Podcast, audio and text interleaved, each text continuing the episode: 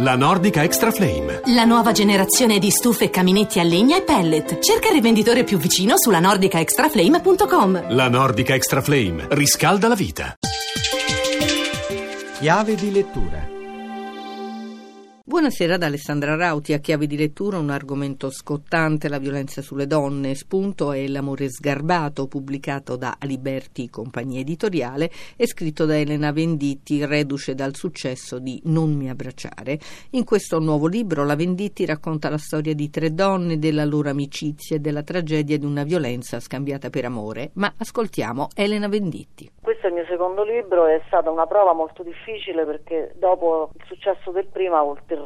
Diciamo che è uno spin-off del primo libro. La storia base è la storia di una ragazza che conosce un ragazzo più giovane di lei, se ne innamora ma si rende subito conto che questo amore è un amore malato. Per fortuna ha due amiche che sono come sorelle che la aiutano a uscirne fuori. Non dico altro perché il finale, tra l'altro, è anche aperto. Quanto c'è di autobiografico in questo romanzo? Di autobiografico c'è proprio la spina dorsale del libro. Io nell'89 ho conosciuto un ragazzo con il quale poi sono stata 2 anni e mezzo convissuta e mi ha, usato violenza nei miei confronti. E è molto difficile uscirne. Per questo motivo io ho scritto questo libro un po' per vendetta nei confronti di questa persona che purtroppo non ho denunciato, e anche perché solo chi ha vissuto una storia del genere può capire e raccontare. Io ho voluto aiutare le donne che ancora non riescono a uscire da questo groviglio. Ecco Elena, perché un uomo usa violenza e perché una donna subisce in silenzio? Probabilmente è un retaggio culturale atavico, cioè la donna trattata come una schiava. Il rapporto che si instaura è proprio un rapporto padrone-bestia da soma. La donna subisce perché un po' è l'istinto della